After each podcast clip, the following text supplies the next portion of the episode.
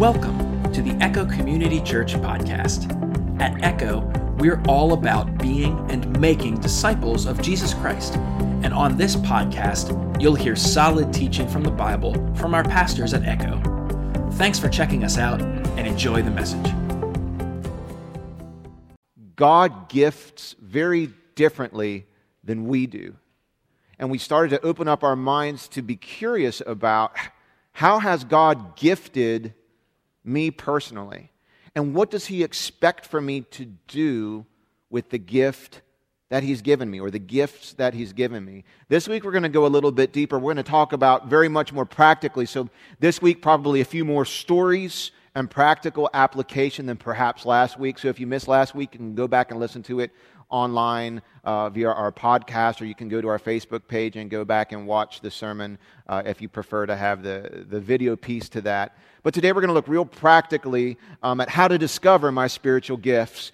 And uh, within this message, I am going to spend just a moment trying to do the best I can, do the very best of my ability to explain to you the difference between what we would call a natural skill or a natural ability or a natural talent. What's the difference between that and a spiritual gift? That's a pretty that's a tough question to answer, but the deeper you get into it, it's important for us to at least have some type of a holding place in our mind to differentiate. You know, you've got one 15 year old that comes to me and says, You know, I feel like my spiritual gift is I just, I want to give my life to go overseas as a missionary and tell other people about Jesus. So I think being a missionary is my spiritual gift. And I got another one who's like, I can dunk a basketball. I think my spiritual gift is basketball. And it's like, okay, we got to help you understand a little bit of the difference between the gift of basketball and the gift of missions. And so um, I'm going to try to do the best I can to give you a, a working understanding of that without getting so deep into the weeds on that that this becomes a really heady exercise and it gets intimidating and we get discouraged. Um, somewhere in between the extreme of not understanding how it works and having some understanding of how it works, we want to find that place this morning. Um, I'm going to read to you 1 Corinthians chapter 12. Quick trivia question Who wrote the letter of 1 Corinthians?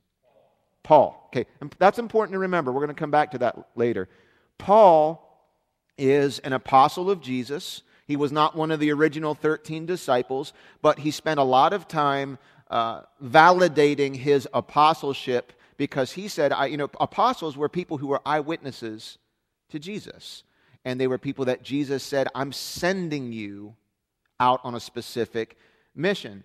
And so the apostles in the early church had a lot of credibility, a lot of weight, because they were firsthand with Jesus in that 40 days after his, his resurrection. Paul wasn't in that group. And so a lot of people diminished his credibility and his authority, but he did have an experience with Jesus on the road to Damascus. And so he constantly references that firsthand personal experience he had with Jesus on the road to Damascus, saying, Jesus appeared to me that way uniquely because he intended me to give my life to being an apostle. And so he has some real weight and some real muscle to be able to speak to us about this. I'm going to go into 1 Corinthians chapter 12 and read part of this letter to you, starting at verse 4. He says, There are different kinds of spiritual gifts. So you can already see why we're using this part of the letter in this message. But the same Spirit is the source of them all. Okay, so he's already telling us there's wide variety, many different flavors of the spiritual gifts, but they all come from the same source, the Holy Spirit. He says there's different kinds of service or serving, but we all serve the same Lord. So he's talking about where is it in the conversation of spiritual gifts? Can we have lots of different flavors and variety, and what things are supposed to be same and consistent? Okay? God works in different ways, but it is the same God who does the work in all of us. Now, verse 7 is one we're going to really look at closely today. If you get nothing else this morning, there's a high degree of likelihood that that's possible, okay? Verse 7 A spiritual gift is given to, look at these next three words. Read them with me. Each of us. Maybe of is not as important, but at least the first and the third words. Each and us. Now, just put a placeholder in your mind. Who is Paul writing to in this letter? Christians, where? In Corinth, okay? So he's writing specifically to believers who will hear this letter read out loud in their church, which is probably several different homes throughout the city of Corinth, ranging in size from 10 to 80 or 90. And so he's saying, each of you believers in the church of Corinth, and by extension, those of us who would be Christians today, we have each received a spiritual gift, at least one, okay? Then verse, I skip down to verse, uh, a, a spiritual gift is given to each of us so that we can do what? Help each other. So we're already starting to see a little bit of the difference between a gift and a talent. I can use a talent for anything I want, but a gift is something I'm using specifically to do one thing here, and we see another thing revealed later. I'm using it to help other believers to build up their faith and or as a sign to an unbeliever that points to the reality of Jesus. Okay? So we're already seeing a little bit of the difference between a talent and a gift, and it is who is involved in the using of it and how is it being used. Okay? You, know, you might be able to dunk a basketball, but that's not building up the body of Jesus. It's not a sign to an unbeliever in and of itself. Now, there might be a story attached to it that you might use another gift to accompany a spiritual gift to say, hey, I couldn't do this uh, because of this, that, and the other thing, but man, you know, look at what God's done in my life. Okay? We'll get into more of that later. Verse 11 It is the one and only Spirit who distributes all these gifts. He alone decides which gift each person should have. So, if you're a Christian, what this tells me is that you have a spiritual gift. And who decided what gift or gifts you got? Who decided? God did through His Spirit. He decided. It takes the pressure off of us. You don't have to ask God for a gift, He gives it to you. He's given it to you. You get to discover it, deploy it, use it, feed it, develop it. But He decides. Okay? As Suba was praying this morning, Suba, I, I was thinking back a little over, a, I guess it was a little over, just over a week, like nine days ago. We had a conversation at the uh, at the memorial service for her grandma, Grandma Betty. And as many of you know, one of our very dear members of this church, founding members, um, Betty Burke, went home to be with Jesus just a few days ago.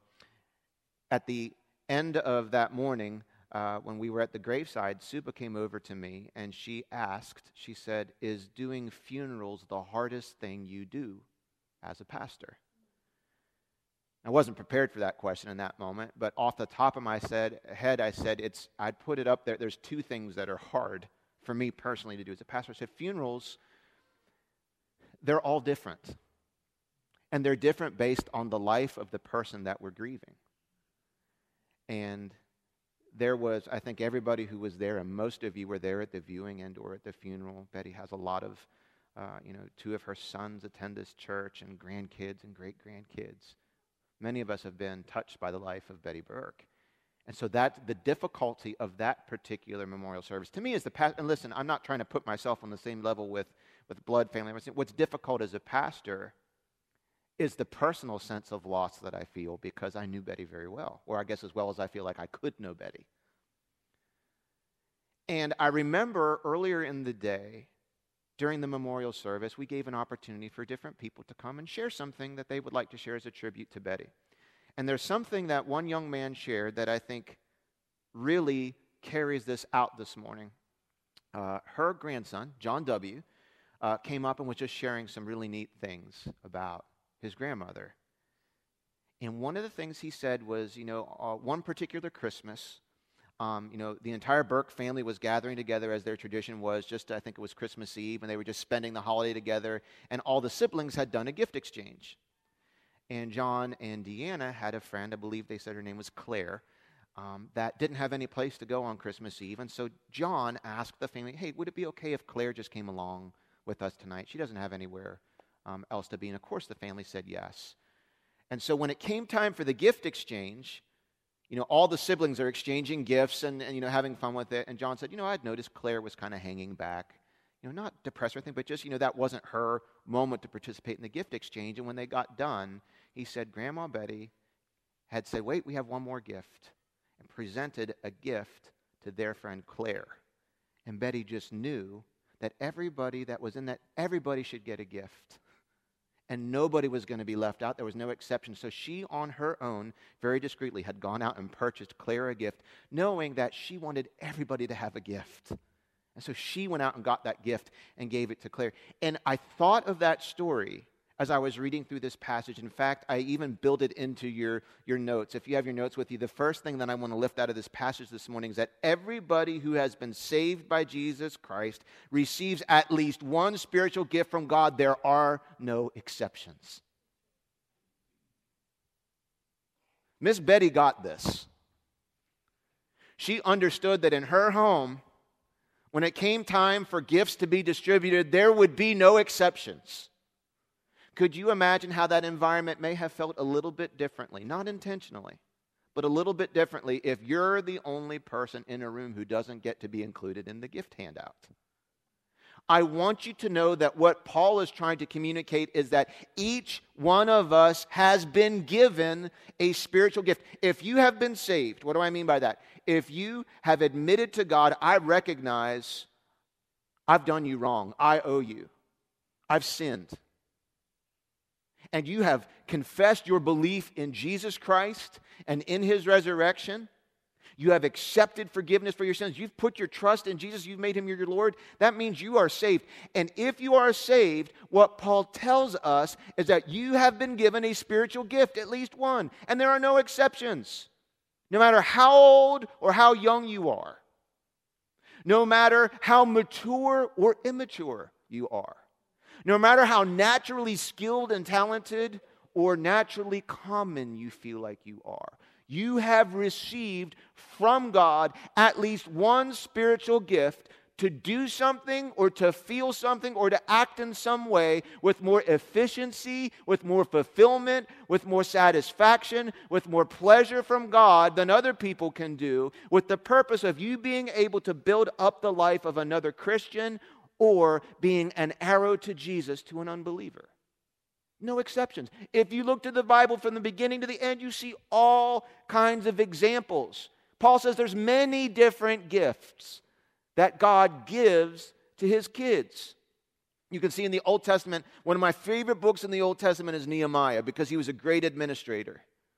I believe administration, organization is one of my gifts.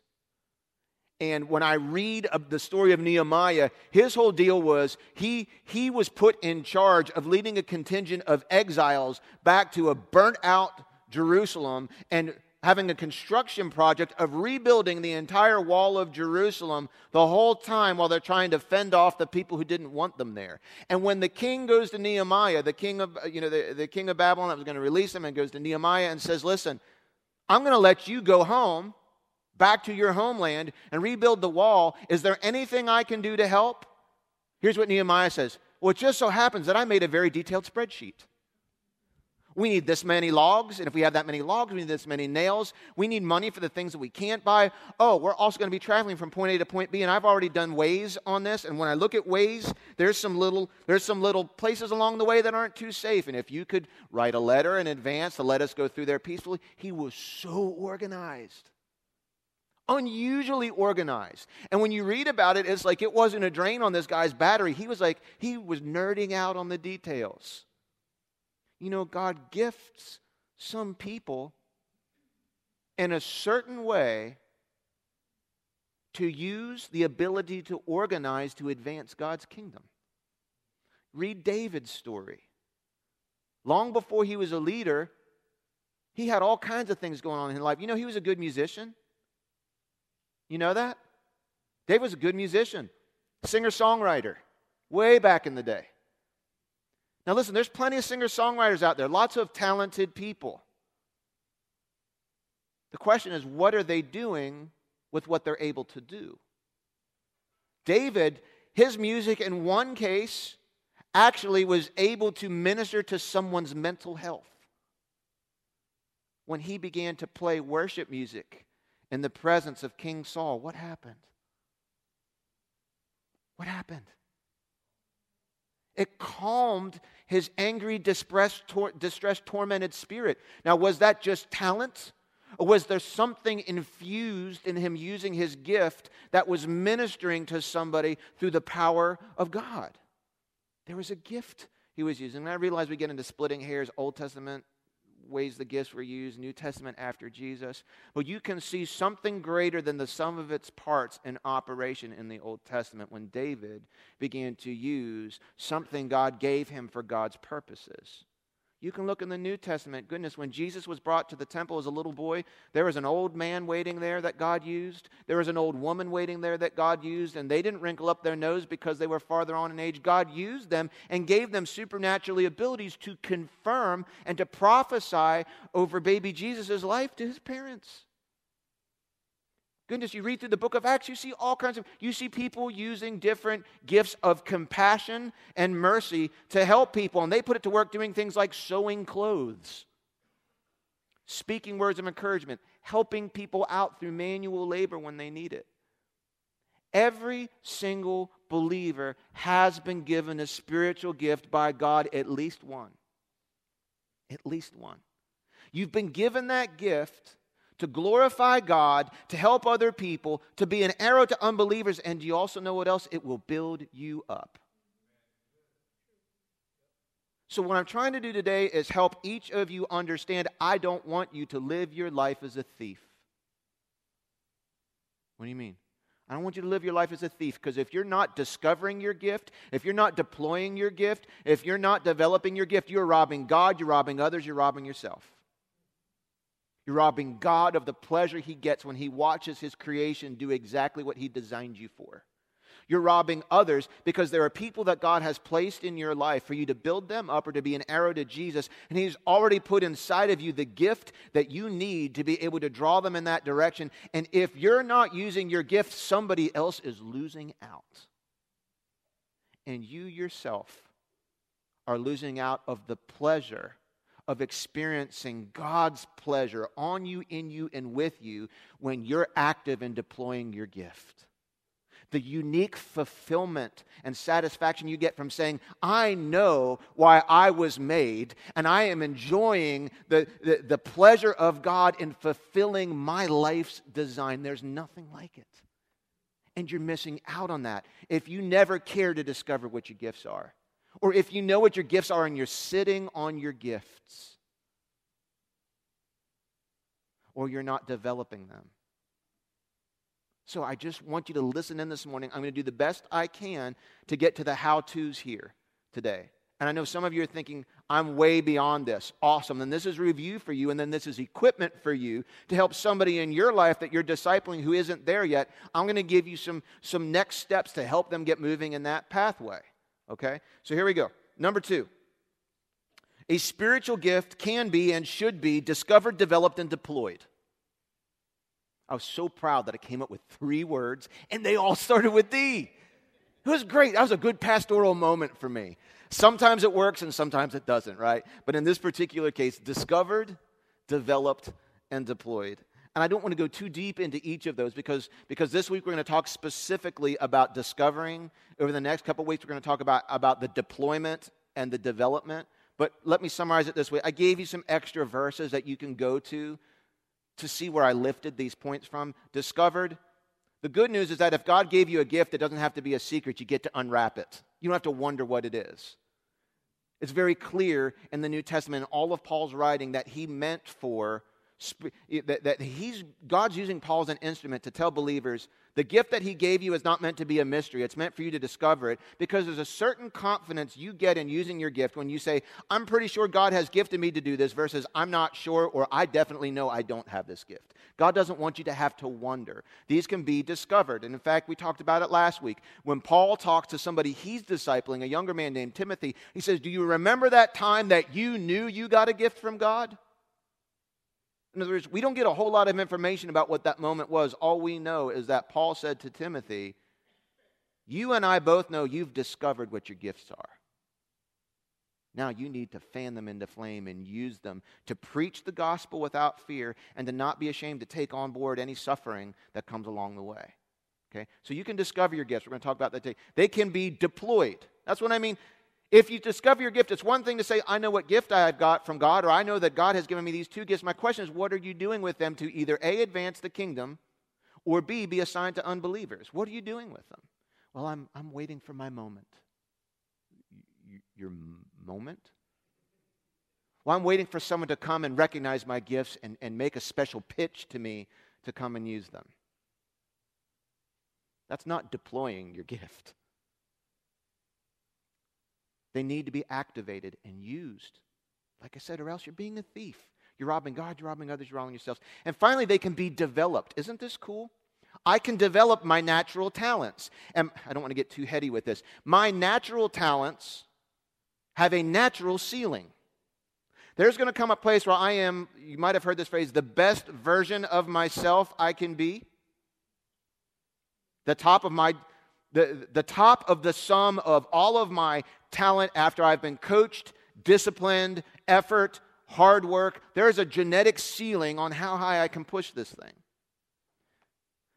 You also may or may not have a ceiling on your spiritual gift. That's not a result of genetics from biological means, that's a result of, what we can call them your spiritual genetics, a gift from God.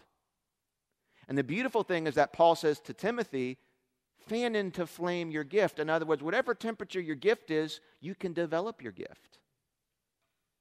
You may have a gift of, um, like you heard Suba this morning, being able to see a vision from God and then communicate it to people in the form of a word of wisdom, where we're revealing to people supernatural advice that only came from God and not as a result of our natural means, or a word of knowledge, where we're revealing to people something that God sees uh, as a fact that's hidden from our eyes naturally, that when we hear it in our own language from somebody else, it's giving us some type of clarity about how to move forward. You know, I would, you know, her vision this morning that she saw, the way her, she communicated it was in the form of a really two spiritual gifts operating side by side. Now, you can get better at that or worse at that. There's a whole lot. If we unpacked everything that goes on inside of your mind, your heart, and your spirit, if you're seeing a vision and you have a microphone and you have to then take what you're seeing abstractly in your mind and put real words to it in real time in such a way that both believers and unbelievers can hear it and know how to respond. There's a lot of little tiny things that can be developed and go really right or really wrong in those moments, right?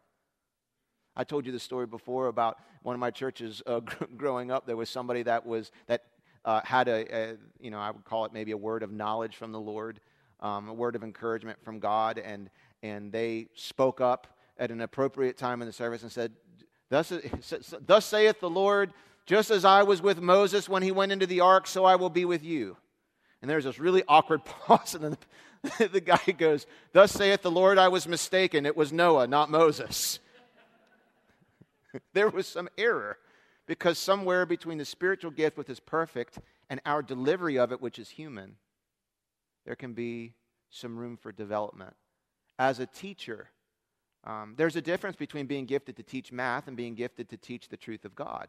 There's a lot of, if you just rolled it out forensically, there's a lot of discipline and education that can help you move those things forward. I hope that after 22 years of using what I believe is a gift to teach the Bible to people, I hope that my gift has developed from where it was my first year right out of Bible college. I just find that my ceiling and my appetite to develop that gift is so much higher than my ability to maybe develop how to fix a car engine. There's a certain ceiling there. Discover, develop, deploy. There's a whole lot of different spiritual gifts listed in, listed in the Bible. I gave you uh, several passages you can look up later. Um, let me I, I, wrote i wrote out a little bit of a list here of just ones i lifted out from those passages encouragement giving leadership mercy prophecy serving helping teaching administration and organizing being an apostle discerning of spirits faith healing helping words of knowledge words of wisdom ability to perform miracles speaking in tongues and interpretation of tongues evangelism, pastoring, hospitality, being a missionary. There's more. You realize in the same list as being a missionary is also speaking in tongues, and in the same list as speaking in tongues is also administration, and the same grouping is also serving other people and helping other people. There's a wide variety of gifts here. Depending on who you talk to, the Bible names 22, 25, 27, 29. There's a lot of them there. Um, there's a few questions, though, that at this point in digging into what spiritual gifts are that may have already come up in your mind as we're going through them. I don't want to get too deep into the weeds on this today, but I, I, I do want to say these are questions that I wrestle through when I'm thinking about spiritual gifts. So we've got this long list. They're all for us to discover, develop, and to deploy. But there's a couple. Um, what is the line between my natural talent and my spiritual gifts? You, you lift out something like teaching and you say, I have a friend who's not serving Jesus, but they are the most incredible third grade teacher you would ever want to meet. Man, the test scores are off the charts with their kids. Every child coming in, no matter where they are in their competencies, that teacher is somehow able to teach them as a group and then give individual attention. And you say, obviously, that person has the gift of teaching. They have a teaching gift. We even throw that term around gifted. Oh, they're such a gifted sprinter. They're such a gifted repairman. They're such a gifted politician. They're such a gifted teacher. And you lift out a term like teaching. And as we're trying to think through ourselves and what gifts we have, we might automatically assume that because I'm you know, a college professor or a fifth grade teacher, or I'm, I'm a good coach and I can teach kids how to play soccer, or I can teach, uh, you know, uh, a young lady how to do gymnastics. That, I, that means automatically I have the spiritual gift of teaching. But you take another gift like healing, and you say, okay, the person running around who doesn't know Jesus, who's claiming to do healing, that is obviously not a spiritual gift. That is something very, very, very different. Some of these gifts seem much easier to put in the spiritual gift category with less hesitation over whether it's a natural gift or not. So, what is the difference between my natural talents or a person's natural abilities or your passion or your interest or something you're good at or just a, a niche or a knack that you have, something that gives you great pleasure when you're doing it, or a spiritual gift? I don't know that I can answer that question fully to your satisfaction this morning. The good news is that whether I can answer it to your satisfaction or not, is that you being unclear on that line in no way will get in the way of you discovering your spiritual gift. But here's what I'll tell you I'll give you two quick differentiations and then we'll move on. Natural gifts and talents and abilities are largely, largely, but not entirely, a product of your genetics and your culture. Okay? They're largely biological. But let me ask you another question. Where do your natural talents and giftings and biological and genetics really come from? What do you believe about creation? They come from God. It's part of what we would call common grace. So even my natural talents and genetics, though they have a largely human factor, ultimately, originally came from God. God also gives everybody a certain degree of natural talent, opportunity, genetics. Whereas a spiritual gift is something that is uniquely personal to you and infused by the Holy Spirit. It is a part of your spiritual genetics that you get from the Holy Spirit Himself. It's not passing. Just because my dad was gifted spiritually in, let's say, you know, being able to perform miracles through the power of Jesus does not automatically mean that when I'm born, that passed to me genetically. However, my mom's granddad, or my mom's father, my granddad on my mom's side, his head looks like mine. Genetically speaking, that just came through my genetics. So you can see how someone who, um, genetically speaking, it's also a product of your environment. There, do you think there's only one person who was born with the ability to compose like Mozart? You might be born with the genetic ability to be able to do something, but if it's never identified or cultivated, you might not ever realize or experience it. So there's a certain part of your environment and your opportunities that play into that too. Whereas with a spiritual gift, that's something given to you directly from God through His Spirit that comes alive in you when you accept Jesus as your Lord and Savior at salvation. So you very well could have a natural gift of being able to teach. And you can teach math, or you can teach science, or you can teach baseball, or you can teach coaching. And it just comes with more natural efficiency, enthusiasm, and ease and effectiveness than a person who doesn't have that same natural gift who's trying to do it. Trust me, my son has been coached by people who have a good ability to coach and people who just were there because somebody needed to be there. And there's a big difference. But that does not automatically mean, nor does it automatically exclude you from the possibility of receiving from God the spiritual gift of teaching. But that spiritual gift of teaching that God gives is not simply to teach people math. The spiritual gift of teaching, if we believe what Paul writes to us, is specifically to be able to take concepts that are true about God and Jesus and communicate it to other people in the form that their faith is built and or that unbelievers can understand the truth about Jesus. You may have the gift of teaching math, but not you, you may have a talent that God gave you to teach math. But that may not mean you also have the same gift to teach Romans by the same virtue, you may have a spiritual gift to teach people Romans, but you would not want to teach third grade math if your life depended upon it. I realize I'm not going as deep into this as is possible, but I want to at least give you a couple differentiations. It's different in who it comes from and how that gift or talent was received. And then the second differentiation is who or for what purpose are you using that gift or talent? The spiritual gifts specifically always are put into one of two buckets. And Paul says, You got a gift to help each other out, speaking about the church. When you read further on, and he's giving instructions for how to use the manifestation gifts words of knowledge, words of prophecy, words of wisdom, tongues and interpretation. He says specifically, if you're going to use these gifts, they need to do two things they need to build up the church, and they need to be assigned to unbelievers. In other words, if what you're doing in a church service, you're giving a word or you're taking time to talk to people spontaneously through something you believe God is showing you and you're trying out one of your spiritual gifts, we want to make sure as you're trying it out, we're teaching you that spiritual gift needs to do at least one of two things. It needs to build up other believers.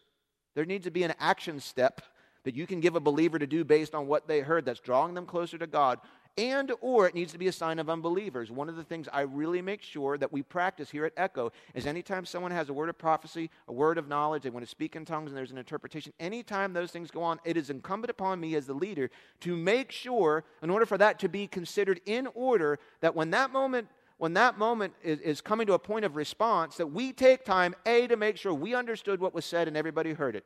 B, that what was said is consistent with the Word of God and that's in alignment with who He is, with His character. And then third, that we're giving you an opportunity to respond and take action. If we can't do that, then it didn't really serve anybody any value. So when I'm teaching people how to get comfortable in using those specific gifts, it's one thing to see or hear what you think God is saying. Then there has to be maturity to understand how do I take what God is showing me and put words to it in such a way that other people can be built up and want to respond. I mean, listen, you can see a really cool thing from God and you can get the tone in your words wrong and misrepresent Him. God might be speaking to you, showing you a word of encouragement to people, and if it comes out of your mouth in an angry tone in King James language, right? You're putting barriers up I don't want to get too deep in the weeds, but I do want you to see there is, in some of these gifts, it's much easier to differentiate between what is someone's natural talent and what is their spiritual gift. A gift of healing, some of the manifestation gifts. It's just easier to say, okay, that obviously came from God. That was not just some talent they had since they were seven. At the same time as some of them, they're a little murkier. It's like, okay, where does their talent end and their gifting begin? And I don't know that the point is to parse it out so much.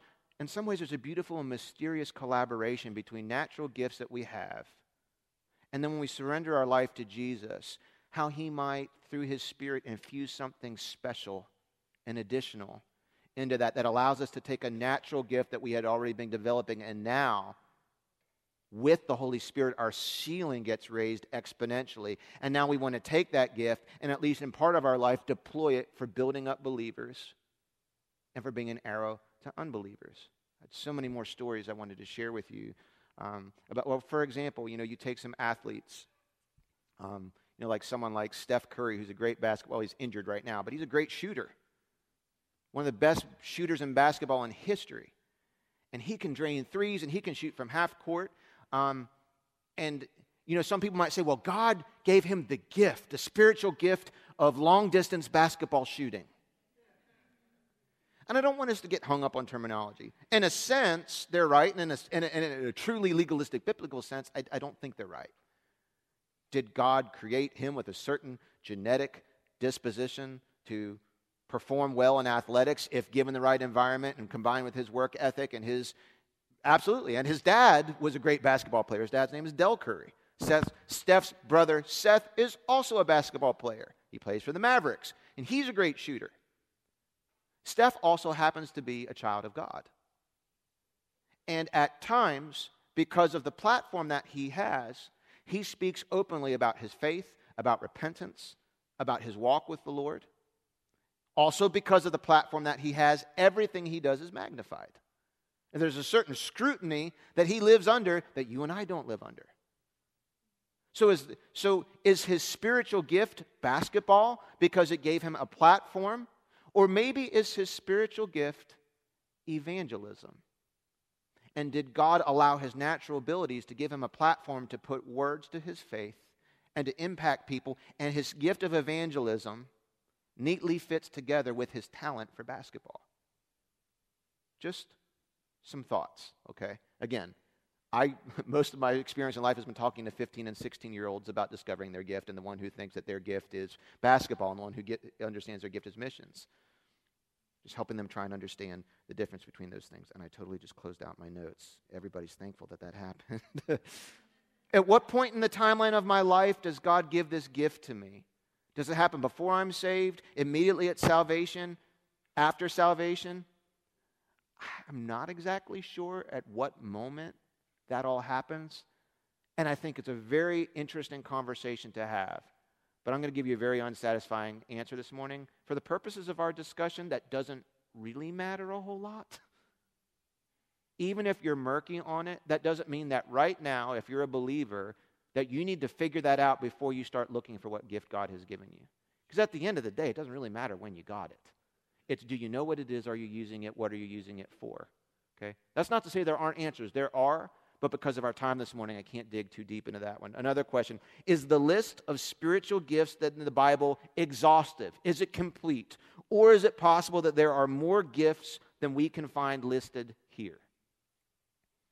a lot of my growing up had to do with there are 27 spiritual gifts. Take this 500 question test, and it will tell you which of the 27 you have.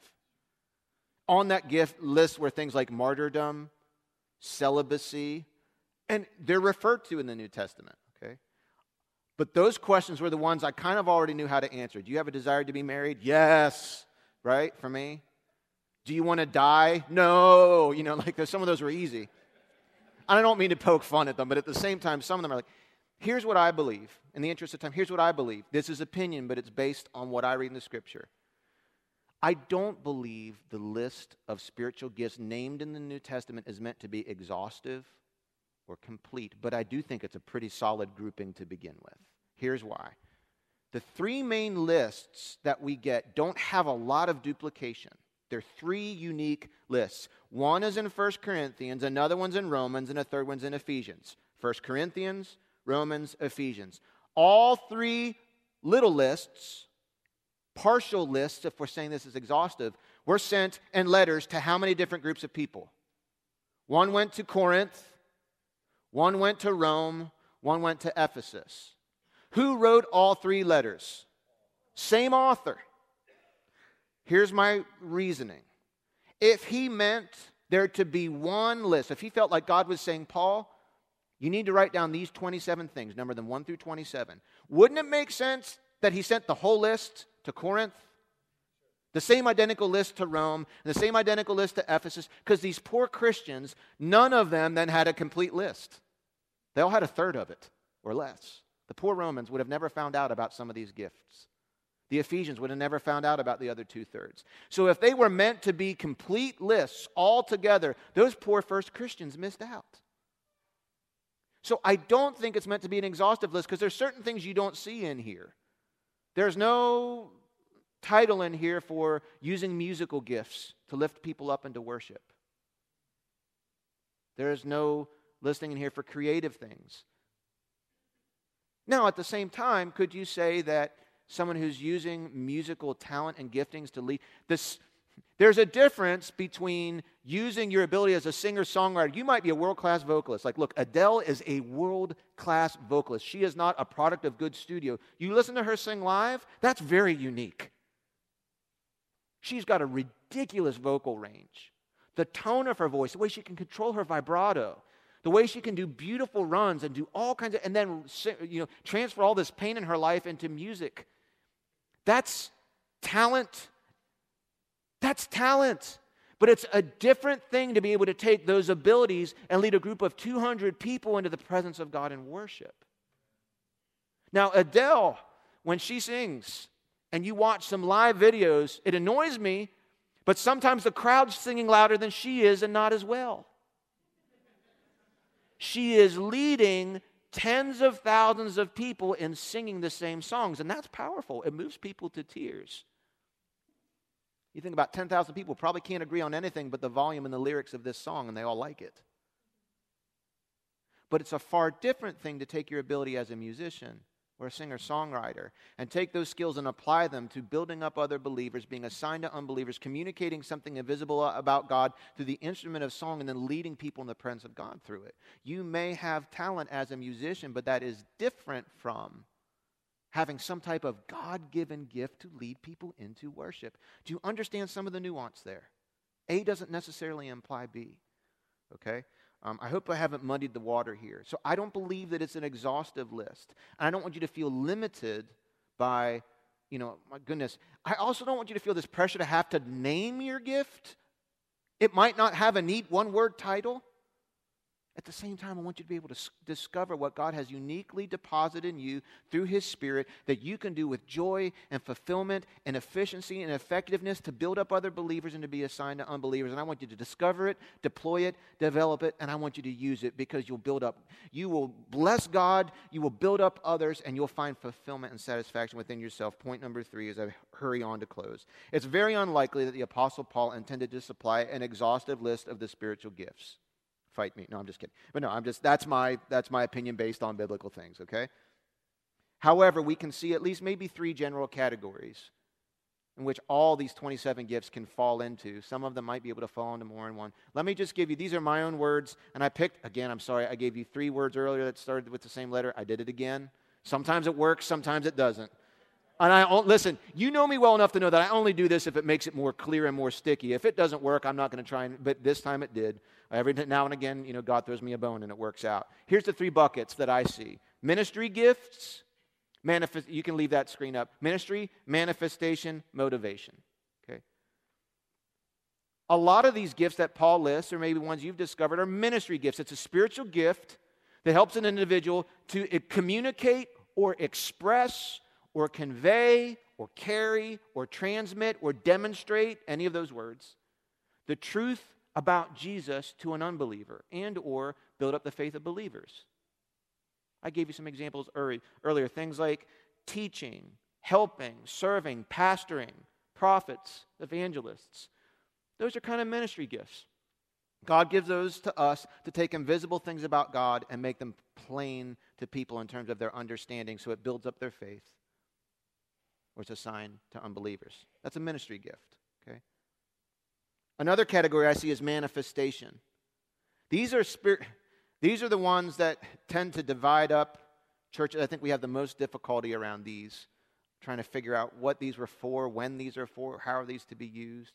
Um, manifestation gifts are the ones that grouping you see in 1 Corinthians chapter 12, verses 8 through 10. Spiritual gifts that help an individual make God's spirit tangible sensible, understand, sensible, understanding, or able to be sensed through the senses to others in order for both believers and unbelievers to experience in Him in unique and undeniable ways. We're taking some invisible knowledge about God that it reveals to us abstractly through His Spirit, and we make it concrete so people can hear it, sense it, see it, feel it.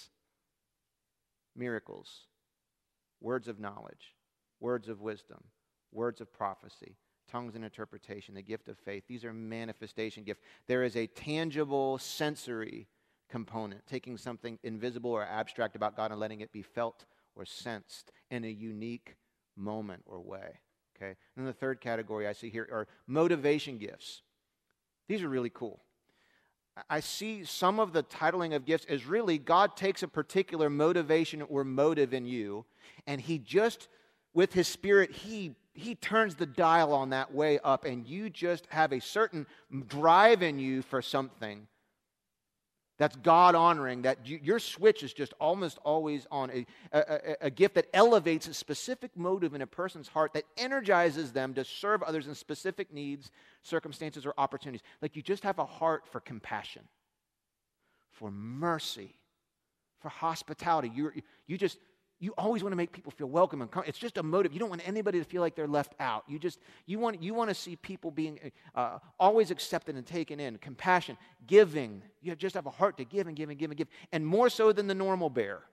Now one thing i do have to tack on here really quick in some of these things just because you're not gifted in an area doesn't mean you're exempt in having to develop it to some degree. Now not all of them Okay? If you're not gifted to do miracles, I don't want you to go around pretending. okay?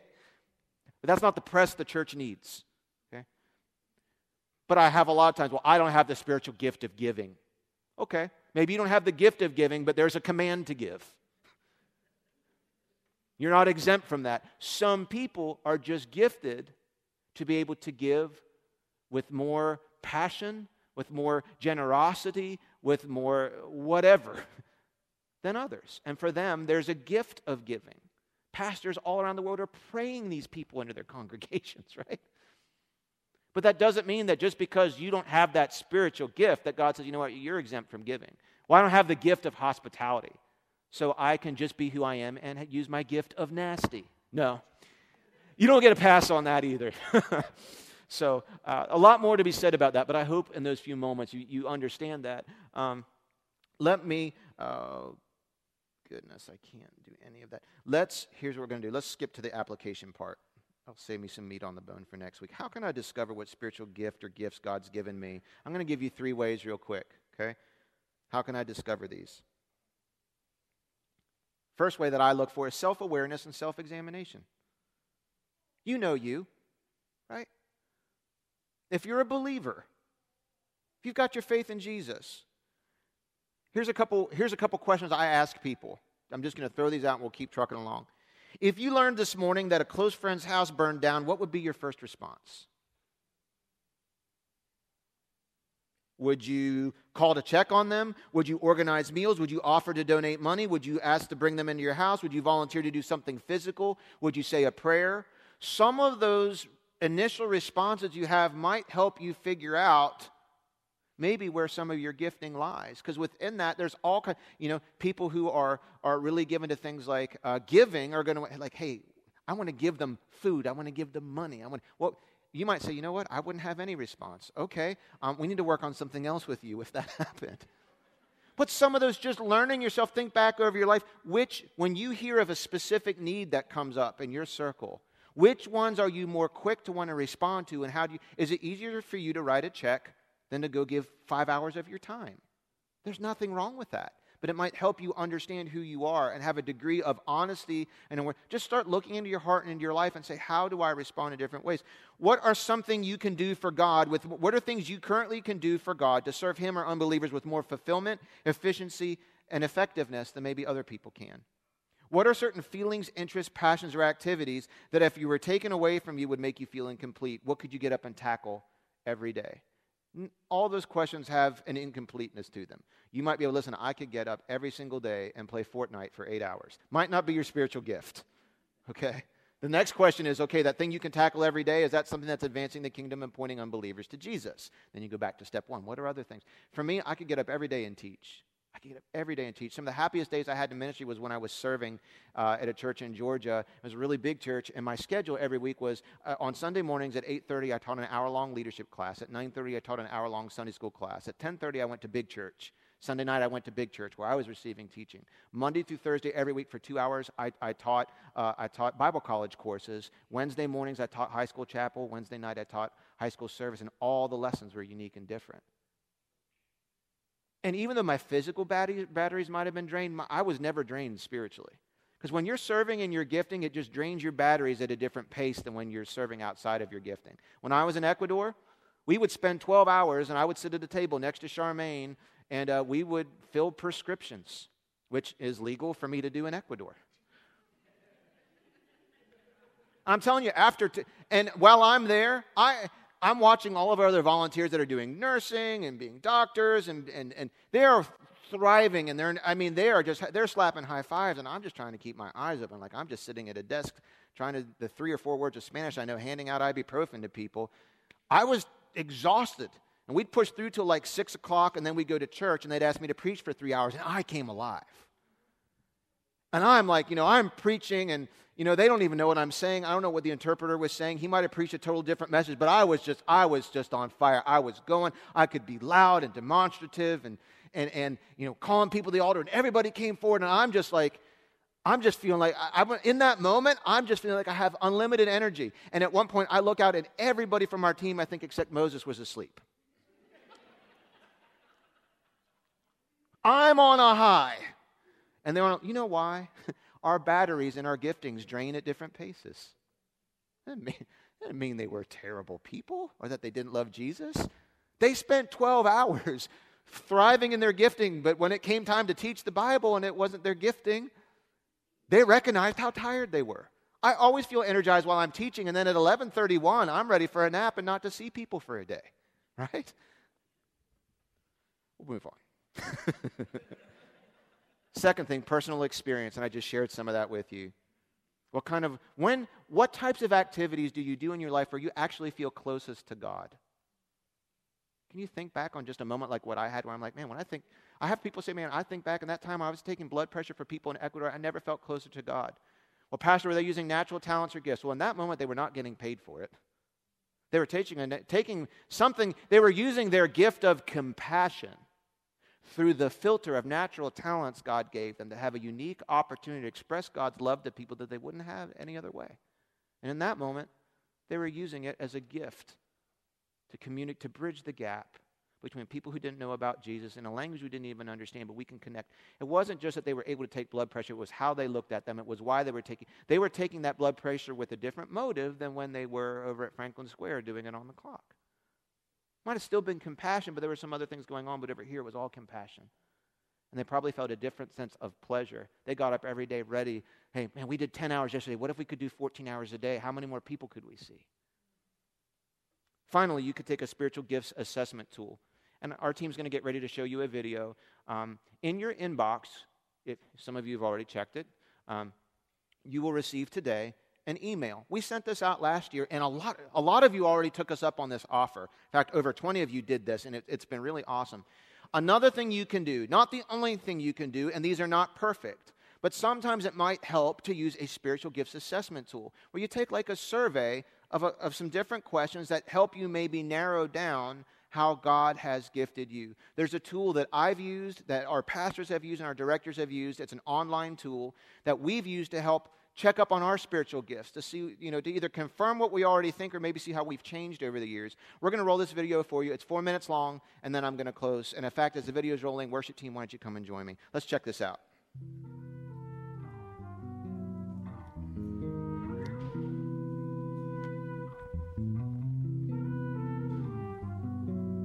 Hey, everybody.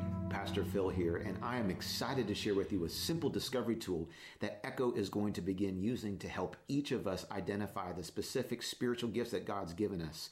The resource is completely free. It only takes 15 minutes of your time and an internet connection to complete. I actually just finished going through this for the second time myself, and so I'm going to show you how this actually works. When you follow the link in the email we send to you, or if you just go to gifts.churchgrowth.org, you'll land on this page.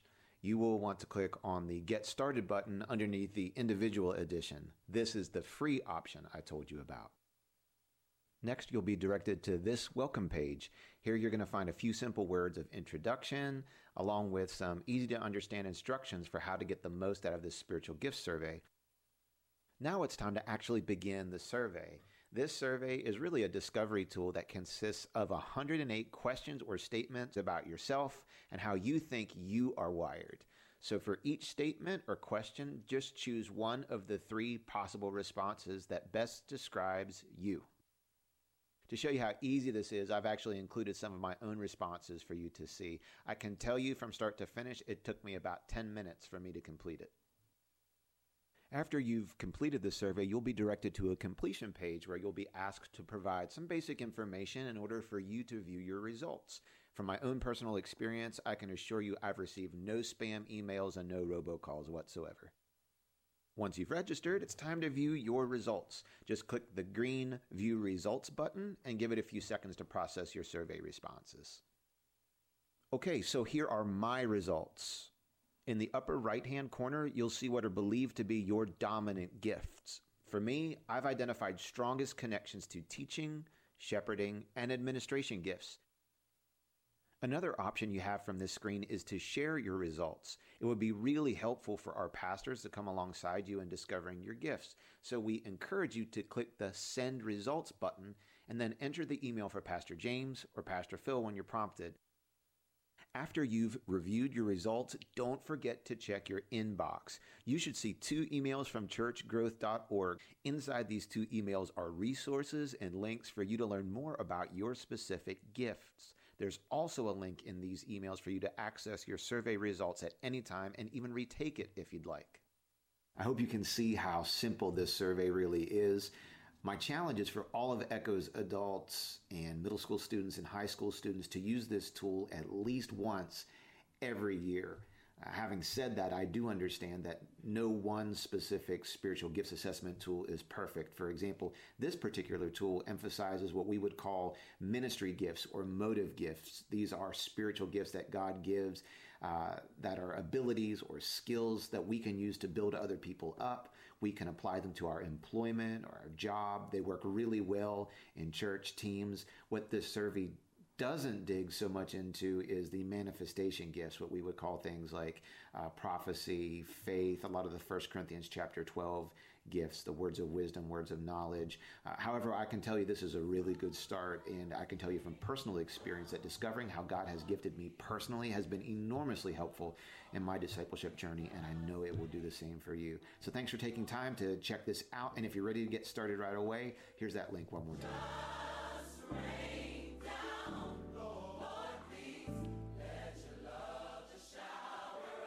Thanks for laying down the vocals for that track, Keith. I appreciate that. That sounded really good. Sat in with the Sunday service choir. We really appreciate your, your flexibility in bringing all the styles to the table. This is something we can all do.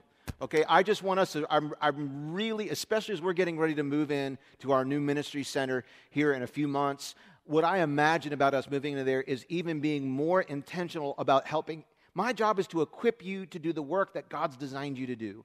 And I think it's extremely important for us as a pastoral team to be more intentional and simple and direct about encouraging you to discover how God's gifted you to, and then help you find ways to deploy that, whether it's here at church, whether it's outside of church or in the community or, or, or, through your employment, we believe that that's just part of the reason God put us here on earth. We don't want to be robbing God, others, and ourselves. We want to be blessing God, blessing others, and receiving uh, God's blessing through that type of activity. So spend some time this week examining yourself and or thinking through personal experience. Sometimes it's trial and error. You might think you have the gift of teaching children, and after three weeks, you're like, that's definitely not for me. Okay, that's okay too. Trial and error helps. Um, maybe use this assessment tool to help you narrow down some of those options because as we move into our new ministry center, one thing I have in my mind about how I imagine that working is we are going to be going less after making sure everybody is serving somewhere whether you want to or not. We're more interested in saying, how has God designed you and how can we help you to be plugged into an area where you're gifted? Because guess what? Everybody who experiences teaching with gifted teachers is going to get a better experience. Everybody who experiences prayer through different people who are gifted in those areas, we just believe that the energy and the excitement and the meaning that can be accomplished when we come together is that much more impactful when we follow God's design for truly being his body. We hope you enjoyed the Echo Community Church podcast. If you prayed that prayer at the end of the message and began following Jesus Christ today, We'd love to celebrate with you and give you some simple next steps to take as you begin your new life with Him. just email us at info at echochurchmd.com to let us know. If you'd like more information about Echo Community Church, you can check out our Facebook page or our website, echochurchonline.com. Thanks so much for listening.